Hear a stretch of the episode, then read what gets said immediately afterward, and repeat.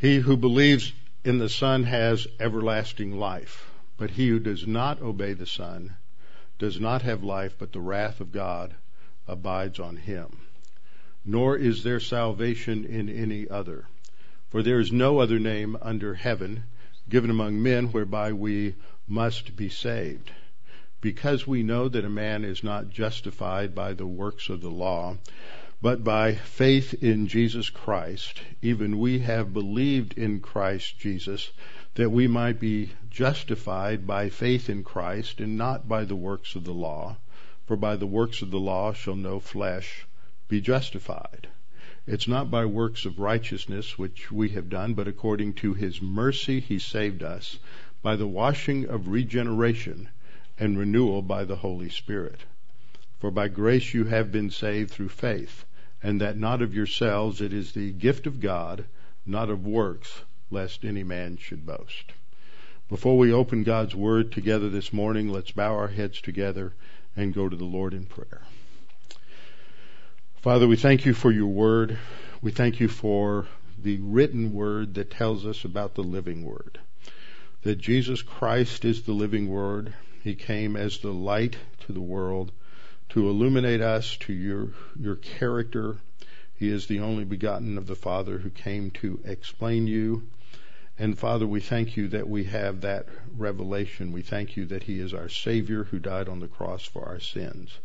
We thank you for the fact that Jesus didn't just pop up in history out of nowhere, but that there were guidelines, there were guideposts, there was predictions, prophecies, symbols, signs, types all through the Old Testament, from the time of the first sin in the Garden of Eden all the way through the Old Testament. There is prediction after prediction about the coming of this Messiah, telling us that he would be both God and man, telling us that he would suffer, that he would die, that he would pay for our sins, that he might justify many. All of this is in the Old Testament but also that he would come to rule, to reign, that he would establish his kingdom upon the earth. And now, as we study the significance of that for our spiritual life, we pray that you would help us to understand these things as we put together these various passages from the Old Testament. And we pray this in Christ's name. Amen. We are in a study of Ephesians. Ephesians chapter 2 verse 6 makes some significant statements. 2, 5, and 6 actually. 2, 5 tells us that, that he has made us alive together with him.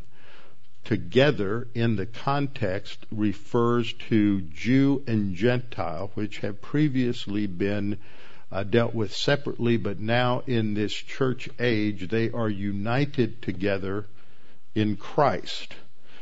The sixth verse talks about Christ's session in heaven, that we're seated together in Him and in the heavenly places in Christ. So we've been studying that, going back, looking at the ascension of Christ, that we have been raised together with Him, and looking at the session.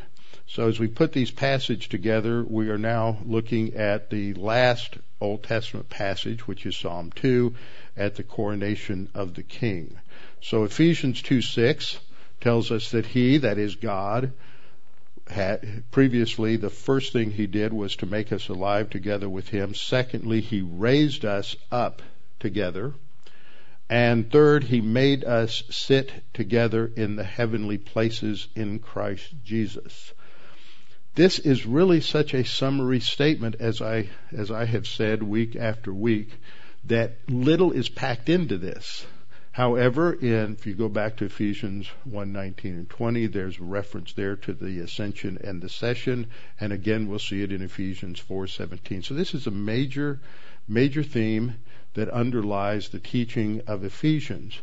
And there is the assumption that his readers understood the depth of each one of these statements that as quickly as we read past the phrase that we are seated together with him in the heavenlies or in him in the heavenlies, then we pass on instead of stopping and thinking, what does that really mean? That we are seated together with Him. What is this seated business? What is the session? That is the term that is applied. So we've been studying what the Bible teaches about the session of Christ. And we started looking at Old Testament passages. First, we looked at Psalm 110. We looked at verse 1, which is where my, uh, the, the Lord said to my Lord, Sit at my right hand until I make your enemies your footstool. And then in verse 4, which says, I have made you a priest according to the order of Melchizedek, tying those things together, which tells us that the priestly ministry, the high priestly ministry of the Lord Jesus Christ, is connected to his current session. The next thing that we looked at briefly, very briefly, was Psalm 68:18 because this is the psalm that is quoted, paraphrased in Ephesians 4 7 to 11. And I'm just skipping past that uh, just to remind us that when Jesus rose, a purpose for that ascension and session is so that he could distribute spiritual gifts to the church. He has told us in John chapter 14 and John chapter 16 that he needed to ascend so that another comforter would come. So there it's talking about giving the Holy Spirit. So that's another aspect of the necessity of the ascension and the session, but those, I, those things are related to priestly ministry. The third passage we looked at was in Daniel chapter 7, verses 13 through 14, which we will allude to a couple of times as we go through Psalm 2 today, is that Jesus is now seated at the right hand of the Father, but he is waiting. He is told to sit until I make your enemies your footstool. So what's going on? He's seated until that happens, and Psalm 2 tells us when that is going to happen and how that is going to happen, and it doesn't happen until the end of the uh, tribulation period. So Jesus is currently seated at the right hand of the Father, and then he will come, according to these verses in Daniel 7, he will approach the God the Father and his throne. Uh, God the Father is referred to as the Ancient of Days, and he will then ask for the kingdom. Why does he ask for the kingdom?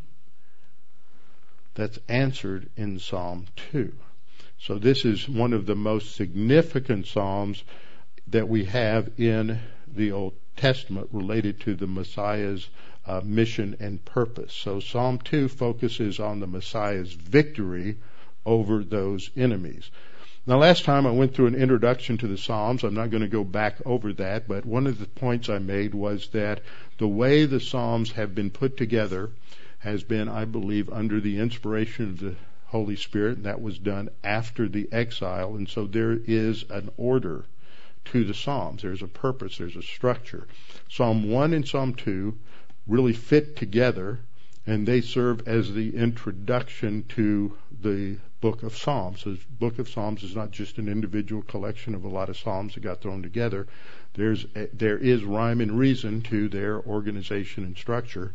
Psalm 149 and 50 again are a couplet, and they they represent the conclusion. But that is all to be left for another time to study those things in detail. So we saw last time that Psalm 2 is one of the most quoted psalms in the New Testament in a number of these passages, Matthew 3:17 and the parallels in Mark 1:11 and Luke 3:22, in Matthew 17 uh, 5, again in the uh, synoptic gospels of Mark 9 7 and Luke 9 35, in Acts 4 24 to 26, as well as Acts 13 33, which we'll briefly look at as we go through our study today, and also in Hebrews 1 5 and 5 5, which we'll look at briefly, and Revelation 2 7, as well as in the opening verses of Romans 1, there is an allusion to this that is significant. We also learn that Psalm 2 is written by David. It doesn't say that in the superscript, neither does it say that in Psalm 1, but as these are written to go together, we can assume that because the New Testament uh, writers understood that Psalm 2 was uh, written by David. Acts 4:25 uh, where I believe it's Peter talking, who says, By the mouth of your servant David have said, Why did the nations rage and the people plot vain things? He's quoting Psalm 2. So he tells us that David wrote Psalm 2 under inspiration of Scripture, and so Psalm 1, I would think, was also written by, by David. Now, the passage starts off talking about why do the King James translates it, why do the nations rage and the people plot a vain thing? So you have this rebellion that begins at, that is focused on the beginning. Now you might look at the first line, especially if you're looking at the old King James version. It says, "Why do the heathen rage?" Well, that looks like it's a pretty generic statement. Why do the heathen rage? Why are unbelievers angry? But that's not what it's saying. So we have to recognize that that was an inadequate, an inadequate trans, translation. That this is talking about a specific future situation. And that future situation hasn't taken place yet, so we need to figure out in t- God's timetable when is this going to take place. And it takes place when the when God the Father crowns the Lord Jesus Christ as king, installs him as king in Jerusalem, and that occurs at the end of the tribulation, at the second coming, when the Lord Jesus Christ comes back. So this is what is known as premillennialism. That the pre means before, that Jesus returns before the beginning of the kingdom. And this is important because today we have a lot of people who have very loose understandings of the kingship of Jesus and the kingdom. They talk as if we are in the kingdom. If you're amillennial, that is the view that we're in a spiritual form of the kingdom and Jesus is ruling in heaven now from David's spiritualized, allegorized throne. You have postmils who teach that Jesus comes back at the end of the kingdom. You have progressive dispensationalism who take the same passages in Acts the same way that Amils do. They think Jesus is on a spiritualized throne. But what's very clear here is that that Jesus isn't installed as king until he comes to defeat his enemies. That means there's no king, there's no kingdom until Jesus returns at the end of the uh, tribulation. So here's our timeline. Jesus returns at the second coming uh, at the end of the tribulation. Then there will be the thousand year rule and reign of Christ on the earth, and then there is the great white throne judgment, which is the judgment for all uh, unbelievers. Jesus, therefore, is not ruling on David's throne from heaven now, and this is historic dispensational premillennialism. Now, last time I showed you this little organizational chart helps us to understand uh, the structure of Psalm 2. It's very simple. There's four parts to it. Each part has three verses, and it's in the in in order. The order is set up like a chiasm. The, it comes from the Greek letter chi or chi, which is an X, and so it's shapes like the left side of an X, and it points to the center whatever is in the center. Sometimes you have extended chiasms that may have five, eight, twelve different uh, struct, uh, sections. And it always points to the center as the most important, which here is dealing with Yahweh's response to these rebellious kings, and his response is to declare the sonship of the Messiah. So that is the centerpiece of this. So we'll just go through this, each section one, uh, at a time, looking at these three verses in each section. Psalm 2:1, King James Version. Why are the nations in an uproar and the peoples devising a vain thing? I think I took this from the New, New American Standard actually. Why are the nations in an uproar and the peoples devising a vain thing? The kings of the earth uh, take their stand, uh, uh, take their stand, and the rulers take counsel together against the Lord. that is Yahweh there, and against His anointed. The Hebrew is Mashiach, saying, "Let us tear their fetters apart." and cast away their cords from us. So in Psalm 2:1 it begins, and the, why are the nations in an uproar and the peoples devising a vain thing? This is set up in a parallelism where the second line repeats part of what's in the first line, but then adds something to it. In the parallelism, the term that they have in common is the synonyms of nations and peoples. The Hebrew for nations is the goyim, the Gentiles. And the second line talks about the peoples. So this is primarily focusing not on the Jews, but on the Gentiles. And it, we see when we get into looking at verse 2, talks about the kings of the earth and the rulers. So the nations and the people in the first verse are further specified as the kings of the earth and the rulers of the earth in verse 2. So this is looking at those nations who are opposed to God. Now we see a lot of nations, we see a lot of entities, we see religious theocracies in this world today, such as the religious theocracies of Islam that are set against God. But these are all precursors or they all foreshadow this ultimate rebellion that takes place during the tribulation period when all of the nations are aligned against God and against Israel. Anti-Semitism will be at its absolute worst during the tribulation period. The Antichrist will make a covenant of peace with Israel at the beginning of the tribulation. That's why you know when it begins, according to Daniel uh, chapter 9, verses 24 and 20, 25, that the Antichrist, the prince who is to come, will sign a treaty with Israel. This provides some protection, but that treaty gets broken in the midpoint of the tribulation. The Antichrist will desecrate the temple and set an idol up in the temple to be worshipped as, for him to be worshipped as God. And it is at that point that Jesus said, when you see the abomination of desolation take place, flee to the mountains. So that is when anti-Semitism comes out from its camouflage and the whole world turns against the Jews. This is uh, anti-Semitism has always been one of Satan's uh, great strategies to defeat God. If he can destroy the the the Jews, destroy Israel, where there's no Jew left on the planet, then he he thinks he can win because God then can't fulfill his promises to Abraham, Isaac, and Jacob, and he'll prove that God really can't can't control things. So that's the backdrop for understanding this.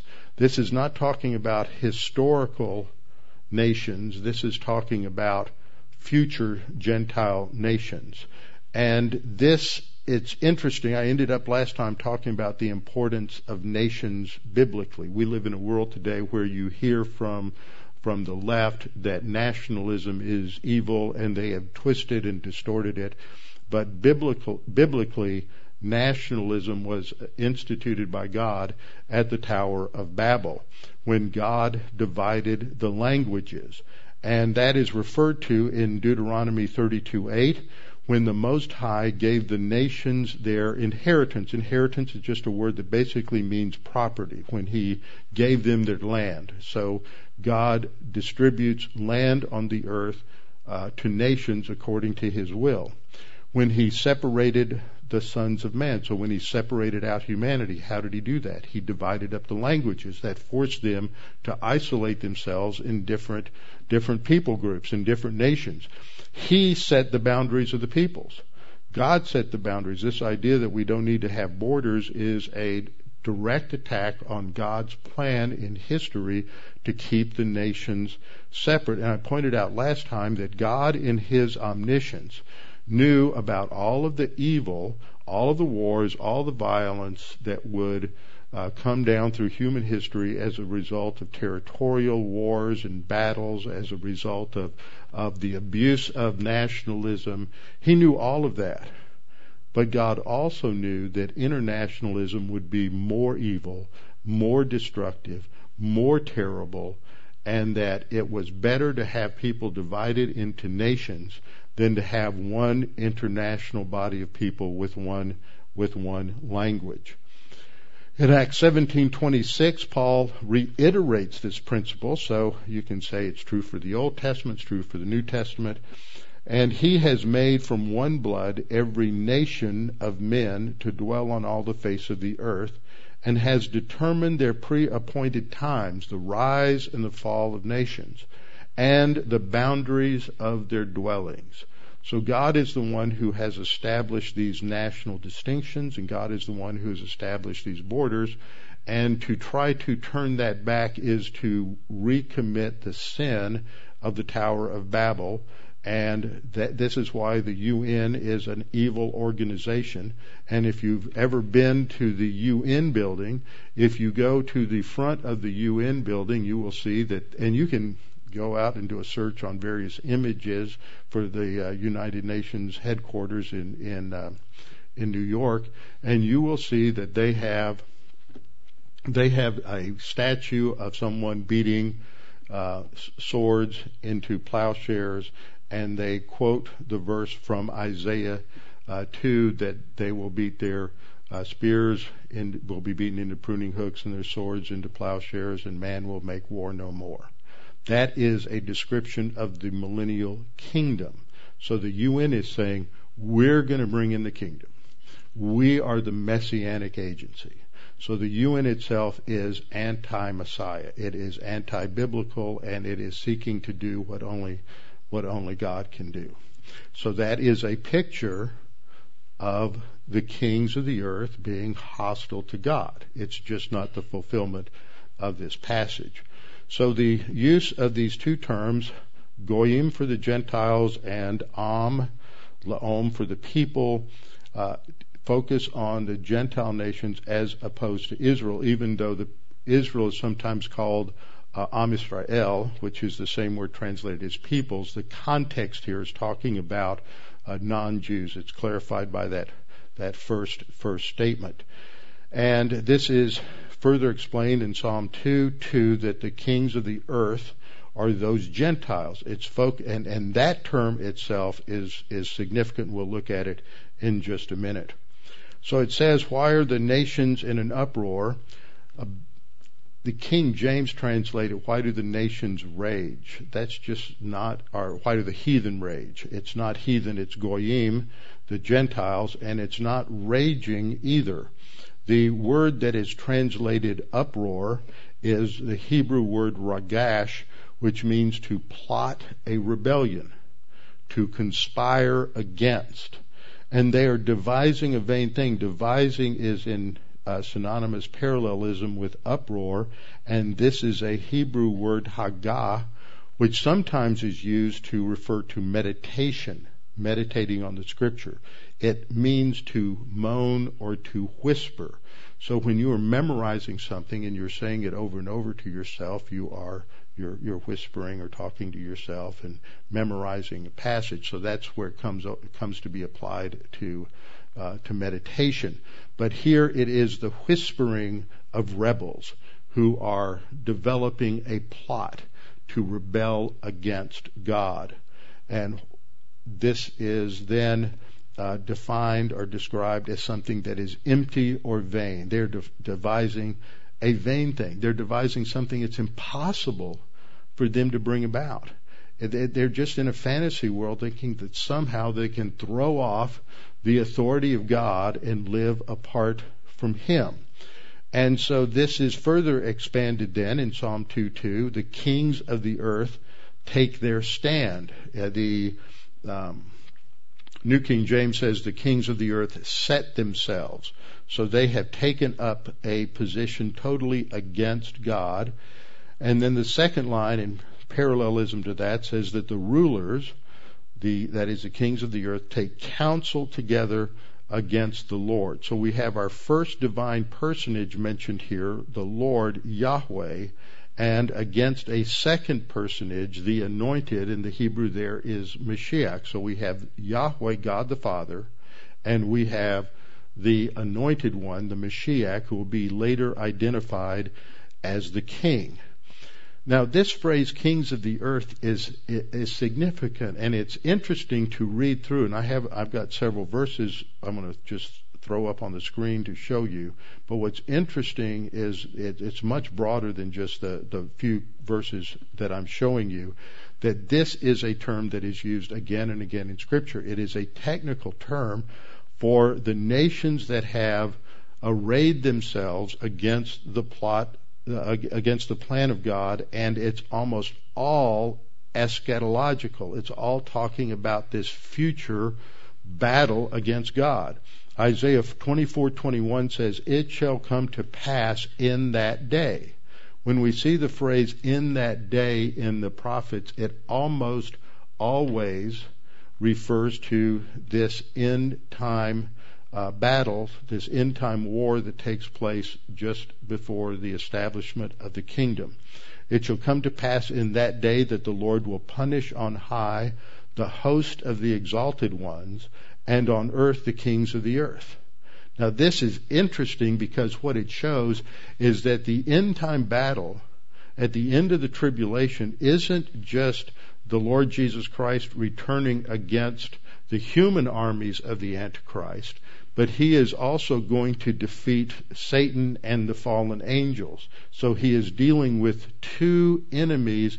And when I we went through Revelation about a decade ago, that was one of the things I pointed out that in the second half of the uh, tribulation, that Satan is thrown to the earth, and I believe that the demons and Satan are all made visible to mankind just as they were prior to the flood of Noah, so that God is going to bring all the rebellious forces together on the earth, human and angelic, and then there's going to be this great final judgment upon them. In Revelation 6:15 we read, "And the kings of the earth." This is at the this is the sixth the time of the sixth seal judgment in Revelation 6:15. And the kings of the earth, the great men, the rich men, the commanders of mighty men, every slave and every free man, hid themselves in the caves and in the rocks of the mountains. So this is talking about all of the rulers of those nations that are arrayed against God, aligned with the Antichrist during the tribulation period. Revelation 16:14 connects this with the spirit of demons, for they are spirits of demons performing signs which go out to the kings of the earth, showing that they are demon influenced, and of the whole world to gather them together to the to the battle of that great day of God Almighty. That's the battle of Armageddon. It's named for the the valley that runs uh, to the southeast from Haifa, that is also known as the Valley of Jezreel and it's just below the hill of Megiddo, which is a, a, very ancient settlement. Some of you have been there with me, and it has. Last time I was there, every time I go, it's a different number. Around 30 or 32 layers of settlements. So it's it's ancient. Solomon had his chariot corps stationed there. It's on the crossroads of the major trade routes, and this is a, a, an incredibly long valley, and it's fed from the only deep water port in the eastern Mediterranean, which is at Haifa. So that's a great place for ships to come in and offload all of their troops and equipment and everything else necessary to go into a huge battle. Revelation 17:2 says, "With whom the kings of the earth committed fornication," talking about Babylon, that that revived Babylon uh, in, in the end times. The kings of the earth committed fornication with the, the, the empire of the Antichrist, Revelation 17:18, and the woman. This, this is the empire of Babylon, the empire of the Antichrist. The woman whom you saw is that great city which reigns over the kings of the earth. So this is the whole of the satanic uh, civilization that is led by the Antichrist at the end of the tribulation. Revelation 18:3 for all the nations have drunk of the wine of the wrath of her fornication the kings of the earth have committed fornication with her 18:9 uh, the kings of the earth who committed fornication and lived luxuriously with her so all of these refer to this this group of, of Gentile kingdoms that are allied together under the authority of the Antichrist in the end time. So this is, when we read this phrase in Psalm 2:2, this is a technical term that is carried out through Scripture related to the end time battle at, at Armageddon. Psalm 89:27, which is a prayer based on the Davidic covenant. We spent some time studying it last year. We read in verse 27, God is speaking, also I will make him, that is the Davidic heir, talking about the Messiah, the highest of the kings of the earth. So this is why his title in Revelation 19 is King of Kings and Lord of Lords. He will defeat them when he's, I will make him my firstborn. The highest of the kings indicates his defeat of those kings. Revelation 1 5, in the introduction to the prophecy of the book of Revelation, and from Jesus Christ, the faithful witness, the firstborn from the dead, and the ruler over the kings of the earth. So that really helps us understand that this has a prophetic significance. It is talking about something that it comes in the future at the end of days. The kings of the earth take their stand. So they set themselves against the Lord. The rulers take counsel together against Yahweh, God the Father, and against his anointed, that is the Mashiach. And then we come to verse 3 and we read what they say. This is, uh, I have a couple of different translations up here. The New King James says, Let us tear their fetters apart and cast away their cords from us. The uh, Holman Christian uh, Standard Bible says, Let us tear off their chains and free ourselves from their restraints. Both of those do a good job of reflecting what the Hebrew says. Then Psalm 2:4, we read, uh, He who sits, getting into the second part, this is God's response to the conspiracy of the kings of the earth, the whisperings and mutterings of the Gentiles, and we read of his response in verses 4 through 6, the response of Yahweh and his Messiah, the Anointed One. Psalm 2:4 we read, He who sits in the heavens shall laugh. The Lord, and here it's not Yahweh, it's Adonai. He's referring to God the Father, shall hold them in derision. Then he will speak to them in his anger and terrify them in his fury, saying, but as for me, I have installed my king upon Zion, my holy mountain. Now I want to stop here a minute, and while we have these three verses up here, because when you look at verse 5, it just says, then he will speak. I have read some commentaries will, who say that the one who speaks is, is the Messiah and he speaks to them his but that doesn't make sense because what he continues to say in verse 6 is as for me I will I have installed my king upon Zion. So this only makes sense if it is God the Father who is the one sitting in the heavens and on, on his throne not the Messiah sitting at the right hand uh, of the Father. But the language reminds us of, of Psalm 110:1 so in Psalm 2:4 we read, He who sits in the heavens shall laugh. Adonai, God the Father, shall hold them in derision.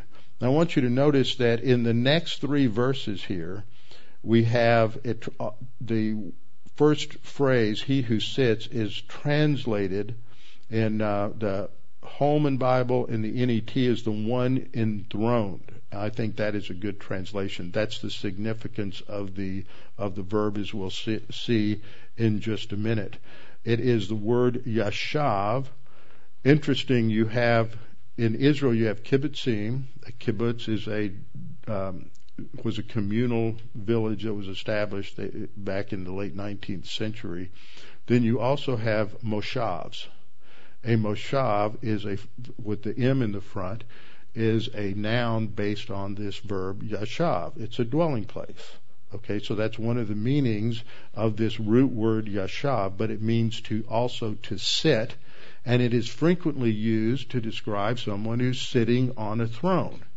Now, when you look at that in the sense that this is one who is enthroned, it also reminds us that, that this is the same word that's used in Psalm 110.1, where Yahweh said to my Lord, sit at my right hand. So it, he is sitting, though, according to Revelation 3.21, he, Jesus says that he sat on his Father's throne. So he is sitting there on, on, on his father's throne. He's not on his own throne yet because he hasn't been, been crowned as we will see as we go through this, through this passage. So as these verses are translated by uh, the Holman translation and the NET, it should be understood as the one enthroned in heaven, and that it is God the Father uh, contextually. But what is he doing? Well, this may shock some people, but God is making fun of these unbelievers. They have gathered their armies together. They're shaking their fist at God. They are conspiring together. They are going to defeat God and throw off His His uh, laws, His rules, and and they're going to make their own kingdom. We see so many people who have that same mentality today, but God looks at them and He laughs in ridicule. This is a Hebrew word, sahak, which means to sneer or to taunt, to laugh in derision or simply to deride, to mock and to scorn. Now, we're all been pretty much taught that you need to respect other people's religious beliefs even if they're wrong. God is not a respecter of other people's religious beliefs. In fact, he ridicules them. He mocks them because it's vanity. It's just emptiness. They're, they're worshiping idols that, that in and of themselves they're nothing even though they are uh, empowered by demons. And so God laughs in ridicule and this is uh, made a parallel in the passage with the last line uh, that he, in, in this translation, he holds them in derision I'm translating it, he taunts them. And this is a second word, the word at the, word at the bottom of the screen, la'ag, which has the idea to mock, to deride, to jeer, to make fun of, or to show contempt. So I think taunt picks up that idea. He is showing that he has great contempt for these rebels, that they're trying to do something it's impossible. They think that they are going to throw off God's rule. That would be like some little bitty ant that you see saying to you that he's going to to throw you down and stomp you to death. It just is not ever going to happen. It's impossible. So we read that he who sits enthroned in the heavens is God the Father, laughs in ridicule of the kings of the earth. We think they have such great power and we, you know, people are so concerned about reading all the tabloids about what's going on with the royal families in Europe, the royal family of in England and everything, and yet God just looks at all of these rebellious rulers with all their power, all their armies, all their uh, alleged strength as as meaningless and it's just nothing and he just he ridicules them and he ta- taunts them the second verse describing God's response, first of all, he laughs at them, he ridicules and taunts them. Then he speaks to them in his wrath and distresses them in his deep displeasure. This is the New King James uh, tra- translation. The other translations are a little bit different, so I put them up on the screen as well. New American Standard says he will speak to them in his anger, terrify them in his fury. They almost all use the word anger uh, for that first word. New King James uses wrath there. These terms are somewhat uh, somewhat overlap. Then in the second line, terrifying them in his fury. NASB uses fury. NET uses rage and then the Holman uses wrath, which I think is a better better term. I think it's it's a better term for theological theological reasons. But we need to look at this response because there's some interesting things in this passage. The first word is the word then. What does then mean? Well, this tells us that we're, we're talking about a timeline, that there's an order of events here. First, we have the kings of the earth are uh, conspiring to rebel against God and to throw off his authority. Then we have God's response to them. He laughs, he ridicules them, he derides them. Then, after that, then he speaks to them in his fury. And his speaking to them, the parallel is this word to terrify. When God speaks, they are terrified. They are scared to death. We, we think just of someone who is a believer like Isaiah before the throne of God, and when he realizes he's before the throne of God, he just falls down on his face saying, Woe is me, a man of unclean lips. He's confronted with the righteousness and holiness of God, and he's a believer, as opposed to these unbelievers who have who are not saved, and they are confronted face to face with the justice and righteousness of God and what their what their judgment, what their punishment will be. So this word then is a very important timeline word that first there's this united conspiracy of rebellion. God laughs at them and then he's going to speak to them. And the speaking to them is what comes up in verse 6, which is when he declares the sonship of the Messiah. That doesn't happen until the end, until the time of this rebellion. And that rebellion, as we've seen, doesn't happen until the end of the tribulation. This just completely destroys the whole amillennial concept and the whole postmillennial concept, as well as this idea that we're already in the kingdom but not yet fully here, which is so dominant among evangelicals today. Now, the word translated anger is very interesting. I remember somebody writing an article some years ago, a friend of mine, and he was arguing that, well, God has emotion. And I wrote him a letter and I said, I think you need to rethink a lot of things here.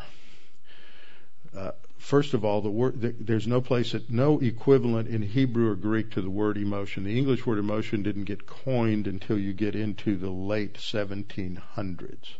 There were other ways, more precise ways, that these things were discussed earlier. Scott Aniol has developed a lot on this. He'll be a speaker at the uh, Chafer conference. I've asked him to develop the thinking on this a little bit because people just really don't understand a lot of these things. But in, in classical education and during the period of the scholastics in the Middle Ages, they understood there was there was a difference between the passions anger, hate, uh, envy, jealousy, and the affections of the intellect. And the intellectual affections are attracted to that which is compatible with them. And they are not emotions as we think of emotions. So God would be thought of as having these intellectual affections. They are affections of, of the mind. Well, one of my points was that when you look at all of the words that describe anger in the Old Testament, they're all rooted in this word off. Off literally means your nose. And it is often uh, used in conjunction with another word that means burning. And we'll see that in the second line where it says uh, the, his fury, that's his burning. So it's really what is called an anthropomorphism. Now, an anthropomorphism is a big word which just means that we're assigning to God a physical human attribute that he doesn't actually possess. We talk about the eyes of God going to and fro on the earth. We talk about the finger of God. We talk about the arm of God, the hand of God. But God does not have a hand, a finger, or an eye. God is a spirit. So we just use these human at physical attributes because they communicate and help us understand something about infinite God and his plans and purposes and policies. Well, an anthropopathism, from a word that me, relates to emotion, an anthropopathism is the same kind of thing. It's taking a human emotion and using it using it to describe God so that we can understand something beyond our comprehension in terms of a of a common frame of, of reference. So it uses a human emotion that God does not actually possess in order to communicate something about God's purpose, plan, and policy. Now, what am I saying here? When you look at the passages that talk about God's anger, what it is saying is God's nose is burning, literally. But does God have a nose? No, he doesn't. So it's using an anthropomorphism as an anthropopathism. Now that gets real confusing. It's using a physical form, attributing a physical human form to God to talk about a physical, I mean, to talk about an emotion. Because in Hebrew, you didn't have a word really that meant just straight up anger. I think there is one, but in most places it uses this figure of speech. Somebody gets angry, their face turns red, their nose is burning. And so that is an anthropomorphism that is used to describe this anthropopathism. But it it goes a little a little further. The second word that's used that's translated fury is the word charon, which means burning or heat. Okay, now that we've got that together. It's like going into court today. Let's say you go to court, you got caught speeding, you're doing 70 miles an hour in a school zone. That is not looked upon with favor. It's not ever looked upon with even the least little bit of sympathy. So you go to court, and the maximum penalty is leveled against you. How do we describe that using a figure of speech? That judge threw the book at me. Well, did he literally throw the book at you? No. Was he even angry? Well, maybe, but probably not. Because we don't want a judge to be emotional. We want him to be somewhat dispassionate and objective about the application of the law. But because it's so harsh, we use strong, harsh idioms in order to express that. And so these terms, the wrath of God, the anger of God, are simply terms to express the actions of God's justice towards man that are very strong and what appear to us to be harsh. And so we use these terms, the wrath of God, the anger of God, but they're used in a figure of speech sort of way. And they, the kings of the earth will be terrified. They're going to be horrified when they are face to face with the justice of God. And they are going to reap what they have sown, and God is going to penalize them to the fullest extent of divine justice, and they will be sent to the lake of fire. And they are terrified by that. The third verse in this opening response is God's statement. He says, But as for me, I have installed my king upon Zion, my holy mountain. So this has got to be God the Father speaking, which means he's the one who's enthroned. And he says that he has done something. He has installed his king. This is a Hebrew word that that has this idea of using of, of, of installing somebody, crowning somebody. It's the coronation of the new king. And this happens and where is he installed? On on Mount Zion. Now, Zion is used about four different ways in the scripture. It's used to refer to the Temple Mount. But the Temple Mount actually is not on uh, Mount Zion itself, but it's often applied there. Mount Zion is the mountain that is, or hill, that is just to the southeast of the Temple Mount, which is Mount Moriah. And it is also used to describe Jerusalem, and the fourth way is it's just used as a term to describe all of Israel. If you're pro Israel, you're a Zionist. So you've got four different ways in which that word Zion is used. But guess what? It's never, ever used of heaven. Not once. So it's not talking about this installation occurring in heaven. It occurs on Mount Zion in Jerusalem where the king of Jerusalem and the king of the world, this greater son of David, will be crowned king and installed in his kingdom. So this is this is just profound. And when he says my king, that refers back to the Messiah. So the king here is the anointed one. He will rule and reign over his kingdom, but he's not crowned king until he comes to defeat his enemies, the ones that will be made his footstool according to Psalm 110:1. The second part of that response tells us something of the relationship between Yahweh and the Messiah. And this focuses on a decree in Psalm 2:7. These verses read, I will surely tell of the decree of the Lord. Now the speaker shifts here. The speaker in 4 through 6 was God the Father. The speaker here is the anointed one. It's the king. He says, I will tell you of the decree of the Lord. He said to me, You are my son. So obviously the me here is referring now to Jesus, to the Messiah. He said to me, You are my son.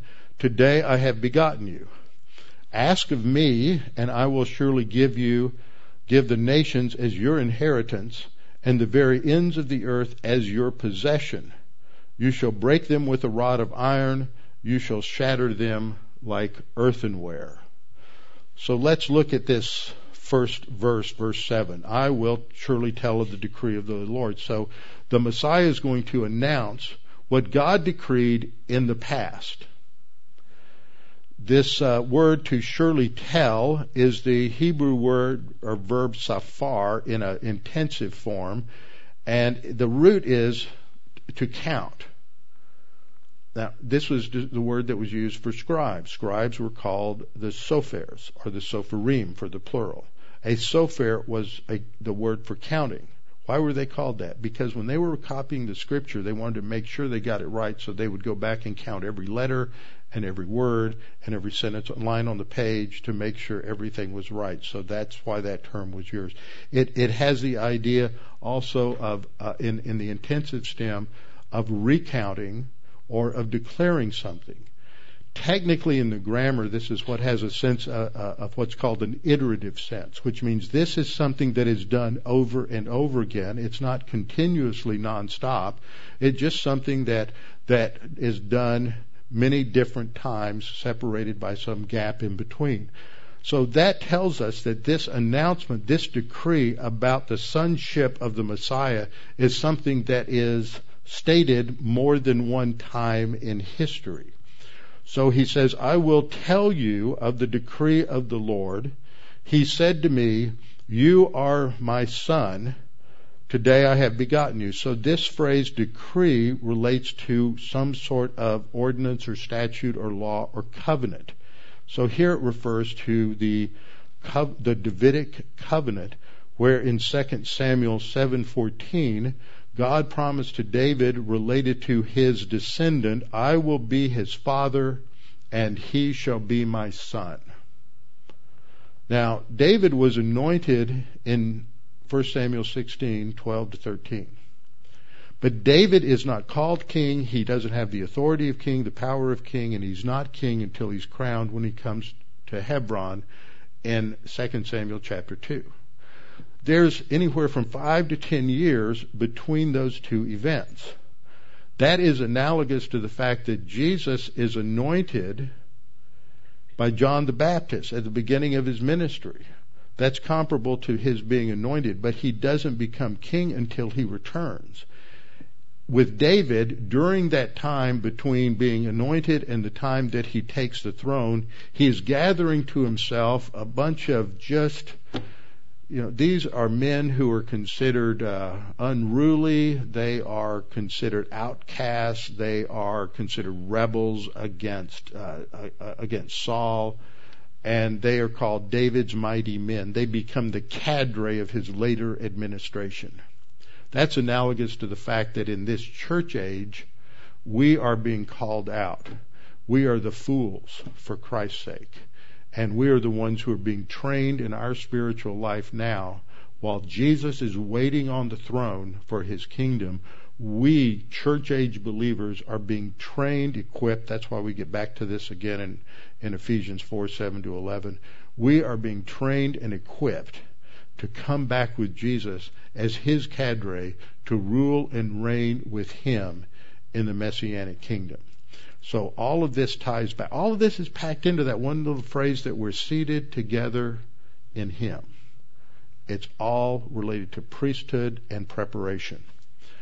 So the announcement that is made, the decree that is made is, You are my son. Today I have begotten you. The interesting thing is that, I don't have time to develop this. Abraham had a son that's called the only begotten. It's Isaac. Did he have another son? Yeah, he did. He had Ishmael. Did he have other sons later? He sure did. But the designation of the heir is made by a pronouncement in the ancient Near East, you are my son. This is even spelled out in the Code of Hammurabi, and which pre, which preceded the law of, of Moses. So this fits. This is the designation of the heir. Today I have begotten you. Now this this phrase, uh, today I've begotten you, is based on a verb yalad, which often is translated to bear or to give birth. You've read it. So and so beget so and so, so and so beget so and so, so and so beget so and so. That's the basic verb. But in several passages, it is talking about some sort of distinctive relationship or identity with someone. And it has the idea here because it's translated by the uh, based on the, Messi- on the Masoretic text one way, but it's probably causative or declarative, and it means I will declare your sonship, which fits the passage. I'll show you where when we get into New Testament. I'll declare your sonship. You are my son. This day I have declared your sonship. You are the heir. That's what the next verse is going to talk about uh, when we look at verse uh, 8. Ask of me, and I will give you the nations for your inheritance. This is all related to the possessions that will be given the Son as the designated heir of the Father to receive the kingdom. In Acts 13:33, we read God has fulfilled this for us as for us their children in that he has raised up Jesus as it is also written in the second psalm, you are my son, today I have declared your sonship. The resurrection was a declaration that Jesus is the son of God. That's what this is saying. In Romans 1 4, uh, Paul says, and declared to be the Son of God with power. He understood that phraseology back there in, in verse 7. I will declare the decree as that this is a, a, a declaration of something. This is declarative. It is uh, not just a, a, a statement. I'm declaring you to be the Son of God with power according to the Spirit of holiness by the resurrection from the dead. And Hebrews 5:5 uses that same that same language. We see it also alluded to this idea of being begotten in that I had to correct the translation, which everybody does because most English versions just distort it and, and butcher it. The last phrase in Psalm 110:3 should be translated according to several uh, authorities from the womb of the dawn I have begotten you. So we have this idea, this again, another connection with Psalm 110. This idea of being only begotten is explained by Allen Ross in his commentary on the Psalms. I just thought this was so good, I had to quote him. The verb begotten in its literal sense refers to a child who shares the nature of the father, as opposed to words like made or created to describe Jesus as begotten indicates that he has the nature of the Father, that is, divine and eternal. And if he is eternal, then begotten refers to nature and not a beginning. This description is figurative. This is why the Nicene Creed clarifies the point Jesus is begotten, not made. When Scripture uses begotten in that sense, the expression includes uh, only begotten, monogenes. There's only one person who shares the divine nature of the Father, and that is Jesus Christ. Now we come to verse 8, and verse 8 is that verse where the father tells him, Ask of me and I'll give you the nations as your inheritance. This happens at the end of the session. This is what Daniel 7, 13 and 14 is talking about. First the father says, Ask of me and I'll give you the nations as your inheritance. And then the son of man comes to the Ancient of Days and requests the kingdom. That lays out the chronology. And then he's given the nations as his possession. That's what these two words mean. They mean inheritance, possession, property. He's given the kingdom.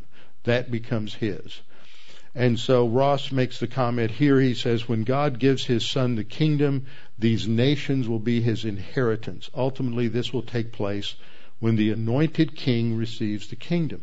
So it's not now. He's not a king on David's throne, as progressive dispensationalists say. He is at the right hand of the Father, sitting on the Father's throne, waiting to be given the kingdom because he's building his church. The last verse in this section describes his reign. You will break them with a rod of iron. You shall dash them to pieces like a potter's vessel. What's interesting is this word these were, this is very graphic. He's going to break them. He's going to shatter them. He's going to disperse them. Uh, they are just going to be pulverized by this rod of iron, which the word for rod also refers to a ruling scepter. So he is going to be a ruler. His kingdom is going to pulverize these rebellious nations. Then we come to the last three verses now therefore, O kings, be instructed. Take warning, O judges of the earth. Serve the Lord with fear and rejoice with trembling. Kiss the Son lest he be angry and you perish in the way. When his wrath is kindled but a little, blessed are all those who put their trust in him.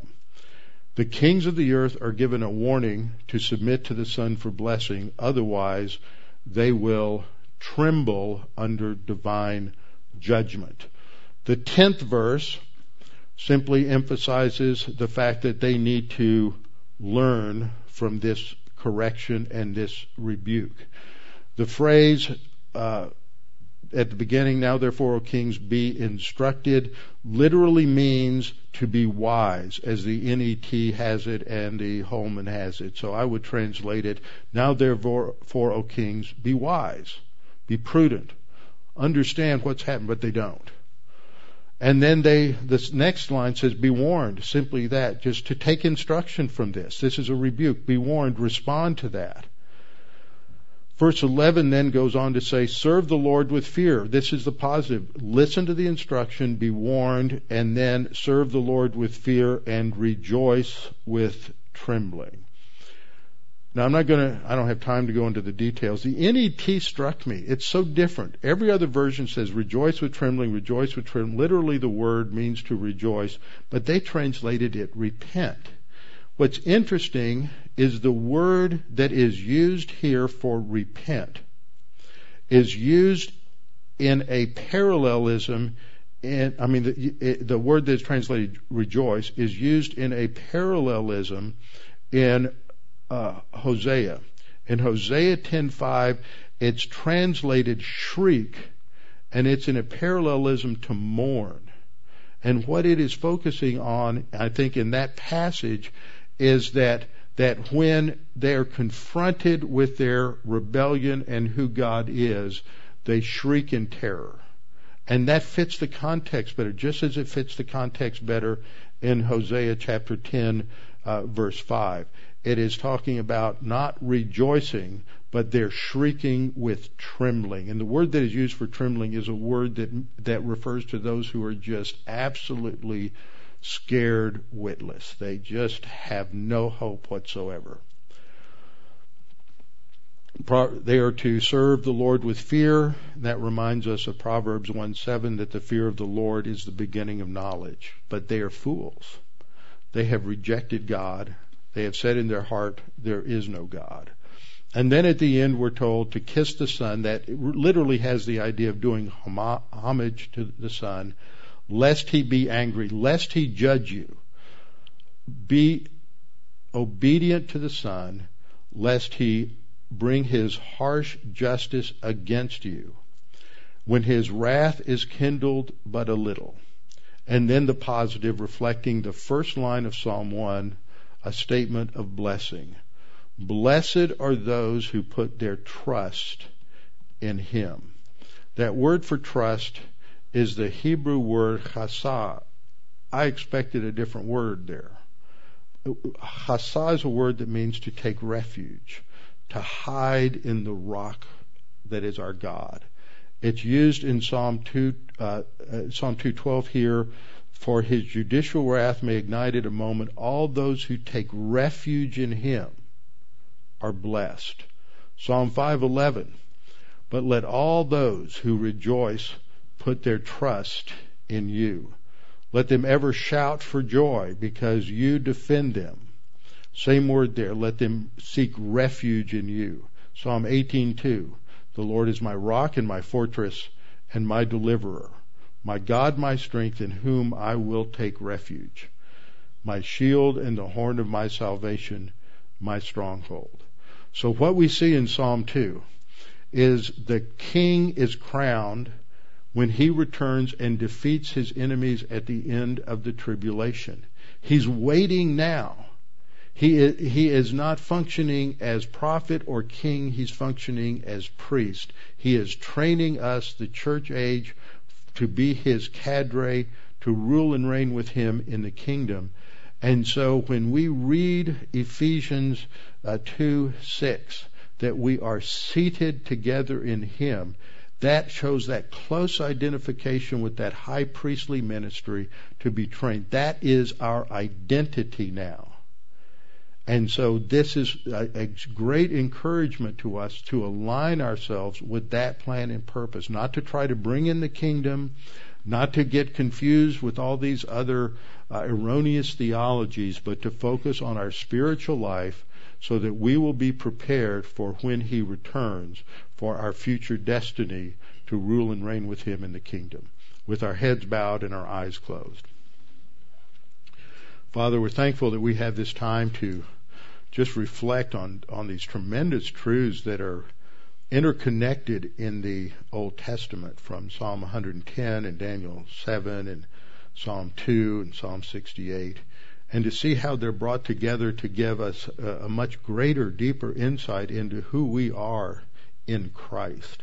That we are seated with Him. There is a purpose to His session and that we are identified with that positionally, legally. That is our identity and so experientially, we need to align with that. Give us that desire, that motivation, that encouragement to to push forward, to to become to, to excel in our spiritual life in preparation for the future, not just to, to relax and take everything take everything for granted, but to, to move forward, to trust in you Father, we pray anyone listening to this message who's never trusted Christ as Savior, may they recognize that Jesus is this Messiah and He has already come once to pay for our sins, and so all of our sins are paid for, and we are to trust in Him for that. That's the gospel. That's the good news. We have eternal life. We're identified with Him only by trusting in Him. It is not a matter of doing good works. It's not a matter of somehow convincing you we're worthy of salvation. It is simply to trust in Christ because He did it all on the cross. Father, we pray that you would make that gospel message clear to those who listen. And for those of us who are believers, that we might recognize that we are not to live like unbelievers, like the uh, kings of the earth who conspire against you, who chafe at your control and your authority, but that we are to align ourselves uh, with the Lord. We are identified with Him seated in heaven, but yet there is a training mission before us, and that we need to respond to that challenge. And Father, we pray all these things in Christ's name. Amen.